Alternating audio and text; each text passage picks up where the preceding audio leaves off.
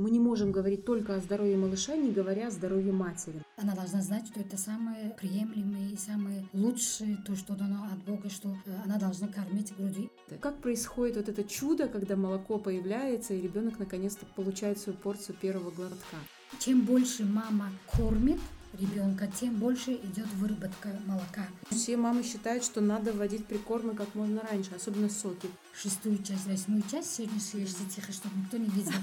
Друзья, всем привет! Это подкаст для родителей «Мама сказала». Территория, свободная от осуждений, оценок и ярлыков – в этом специальном выпуске, посвященном Всемирной неделе грудного вскармливания, я, Насибахон Аминова, приглашаю своих гостей и слушателей разобраться в главном вопросе недели. Почему так важно для ребенка кормление грудным молоком? С 1 по 7 августа 2021 года во всех странах мира проводится Всемирная неделя грудного вскармливания. Дата проведения недели выбрана не случайно, ведь именно в этот день, в 1990 году, была принята Декларация о защите, поощрении и поддержке грудного вскармливания, подписанная многими странами мира. Ее цель – привлечь привлечь внимание и объяснить широкой общественности, что грудное молоко может уберечь детей от многих болезней. По данным ЮНИСЕФ, распространение грудного вскармливания может помочь спасти жизнь более 820 тысяч детей в возрасте до 5 лет. У меня в гостях Фарида Лаудиновна Худайдодова, заместитель директора государственного учреждения Республиканского учебно-клинического центра семейной медицины и национальный тренер. Добрый день, Фарида Лаудиновна. Здравствуйте. Вместе с моей гостьей мы сегодня постараемся ответить на типичные вопросы молодых мам, которые в том числе сталкиваются со страхами и недопониманием, и попробуем развенчать мифы грудного вскармливания. Фарида Лаудиновна, несмотря на то, что грудное вскармливание является естественным процессом, оно не всегда легко осуществимо. Матери нуждаются в поддержке как для начала, так и для поддержания грудного вскармливания. Какую поддержку оказывает Министерство здравоохранения и социальной защиты населения Таджикистана? Существуют ли определенные национальные программы поддержки грудного вскармливания?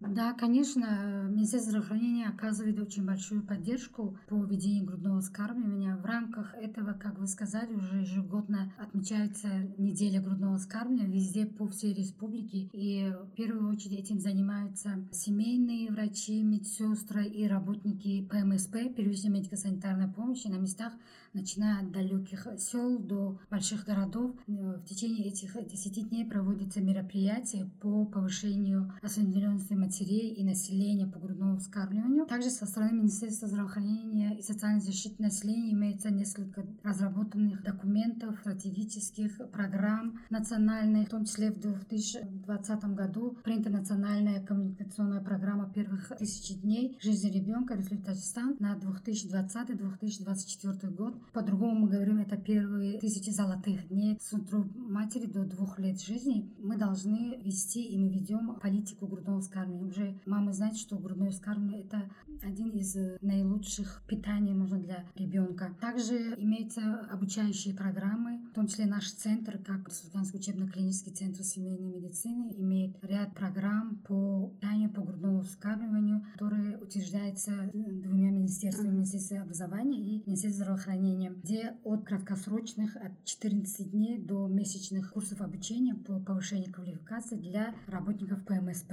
Также также программы по другим, кроме семейной медицины, например, продуктивного здоровья, института питания и ряд других центров, которые занимаются обучением медицинских работников по повышению осведомленности. В рамках недели грудного вскармливания я так точно понимаю, что мы не можем говорить только о здоровье малыша, не говоря о здоровье матери. Да. То есть очень важно, чтобы семейные врачи, медсестры на местах оказывали первичную консультативную помощь для матерей прежде всего, и далее уже ребенку. А как вот в центрах обычно происходит эта помощь? Помощь? Как она осуществляется? Как вам известно, семейные работники, медицинские работники, они ведут физиологическую беременность сами при консультации акушер-гинекологов. Значит, они уже имеют полную информацию и уже с беременными женщинами, уже когда они берут на учет, уже начинают работать по этому направлению, по грудному скальному. Уже начиная с 12 недель мы стараемся брать на учет. Это самое идеальное и по стандарту принятое, что мы должны взять с 12 недель. И уже мы начинаем маме говорить об изменениях, которые происходит в организме женщины, и что она уже должна быть подготовлена к тому, что она, когда уже родит, чтобы грудное вскармливание, она должна знать, что это самое приемлемое и самое лучшее, то, что дано от Бога, что э, она должна кормить грудью. И поэтому направление э, в учреждениях медицинские работники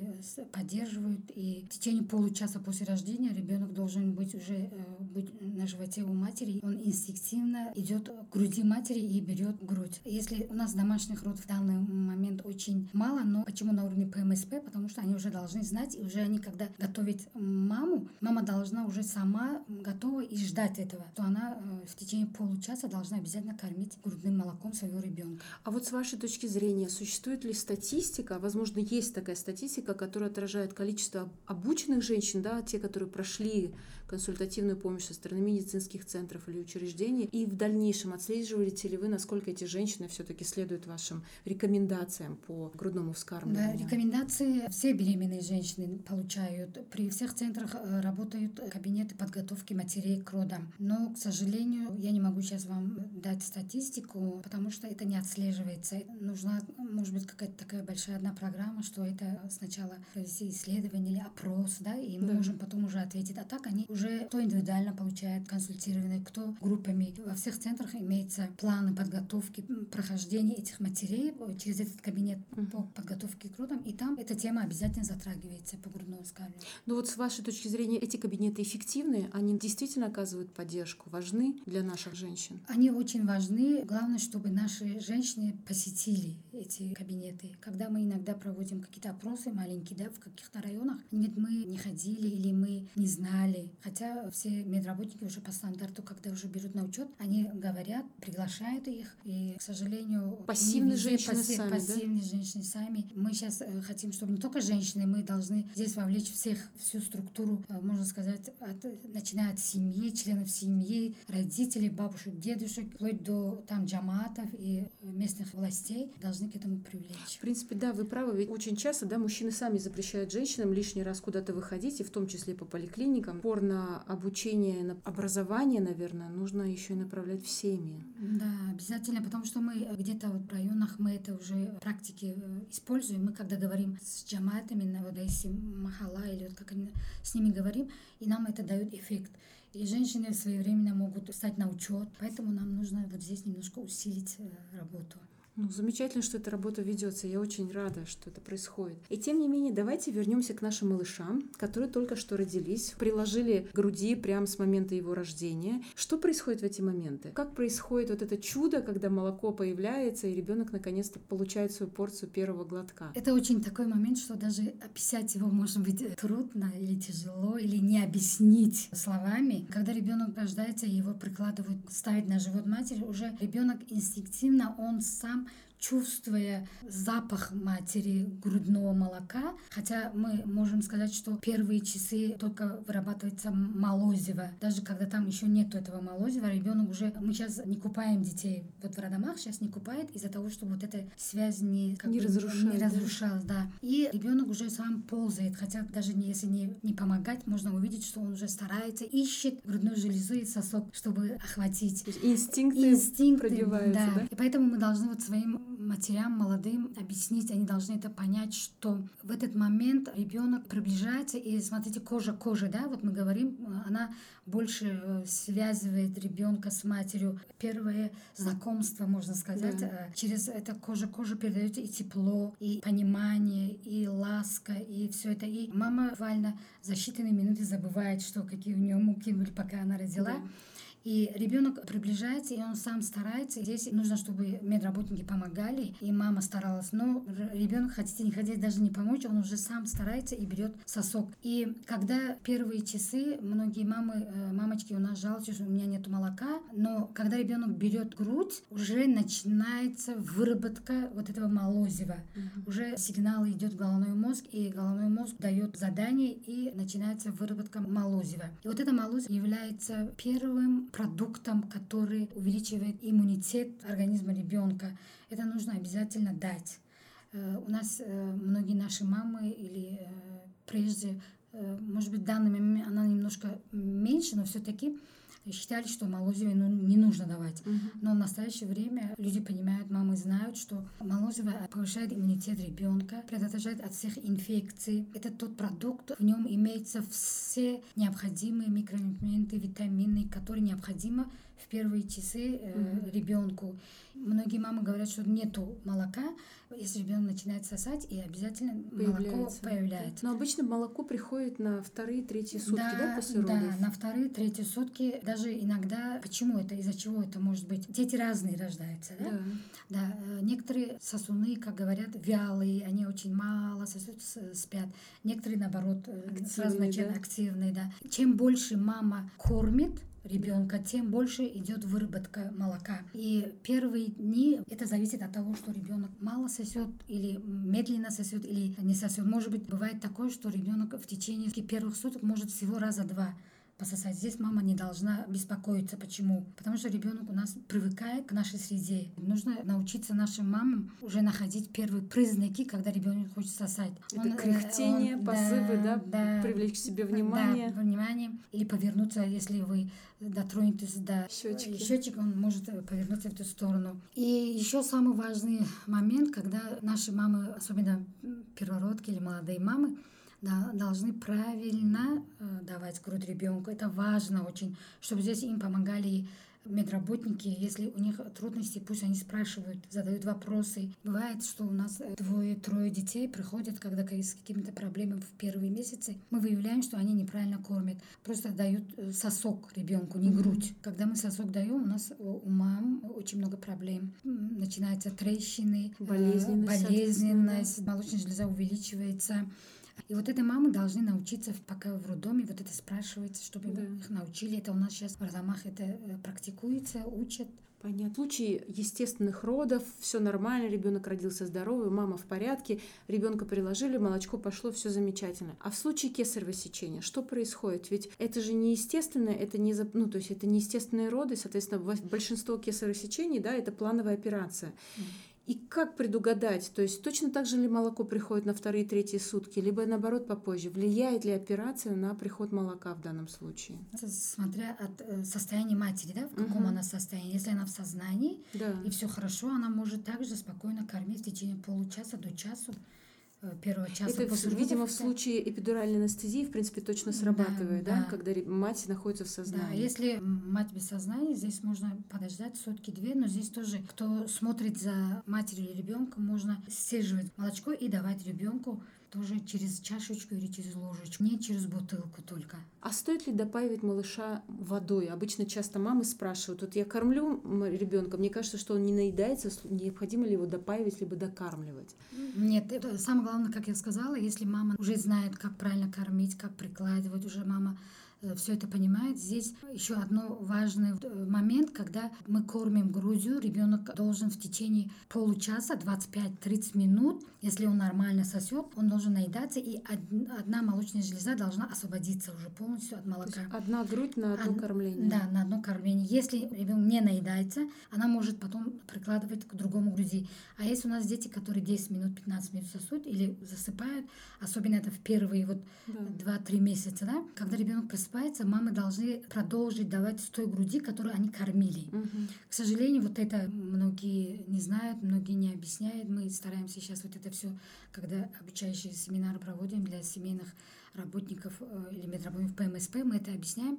Почему вот эта грудная железа, она, где молоко накапливается, она имеет начальный, серединный и конечный, можно сказать, продукт, да? Да. И начальным больше состоит из воды. Так. 85% из воды. Матери дают переднюю часть, ребенок засыпает, потом, когда просыпается, дают когда другую грудь, опять ребенок получает воду, да? И начинаются проблемы с желудочно-кишечным трактом. Ну и вес Вздутие, ребенка, да. потом начинают там лекарства какие-то давать, и вот эта проблема. Мало вырабатывается молоко. Мгм. Почему? Потому что вот этот сигнал, когда ребенка начинает кормить, сигнал идет в головной мозг, выработка нового молока. И когда мама перестает, молоко идет, заднее молоко у нас самое насыщенное, густая, Да. где имеются все микроэлементы, белки, жиры, углеводы, которые необходимы ребенку. А вот по поводу прикорма. Я помню, что очень много времени существовало мнение, что уже с двух-трех месяцев можно вводить соки. Яблочные, какие-то другие, да, самые такие вот простые. Сейчас эта традиция остается? Нет. Есть ли какие-то стандарты? В течение нескольких последних лет уже Это э, то, что вы говорите, при Советском Союзе, да, Да. было. Ну, до сих пор тенденция есть, что нет. все мамы считают, что надо вводить прикормы как можно раньше, особенно соки. По крайней мере, у нас в стране свежие яблоки растут. Да, да, нет. Сейчас это доказано, что Всемирная организация здравоохранения, так как мы, мы больше берем по их данным и адаптируем, да, Да. всегда, не рекомендуем соки давать, только мамам нужно, это доказано, что через м- молоко матери передается все, что в этих фруктах или в овощах Да. имеется ребенку. Только мамам нужно, чтобы э, вот это питание у них оставалось, скажем, во время беременности. Да. Но все должно быть в меру. Вот у меня у бабушка покойная, она говорила, вот что до 40 дней твоего после рождения, да, ребенка, ты начинаешь есть, то и ребенок спокойно воспринимает это без Да, аллергии. да. Насколько это правда, неправда? Это все-таки основано на всё-таки про- естественном опыте, да? Это да, это все-таки, да, сейчас заметьте, что мы возвращаемся опять к нашим вот бабушкам, да, Да. которые нас выросли, такое поколение.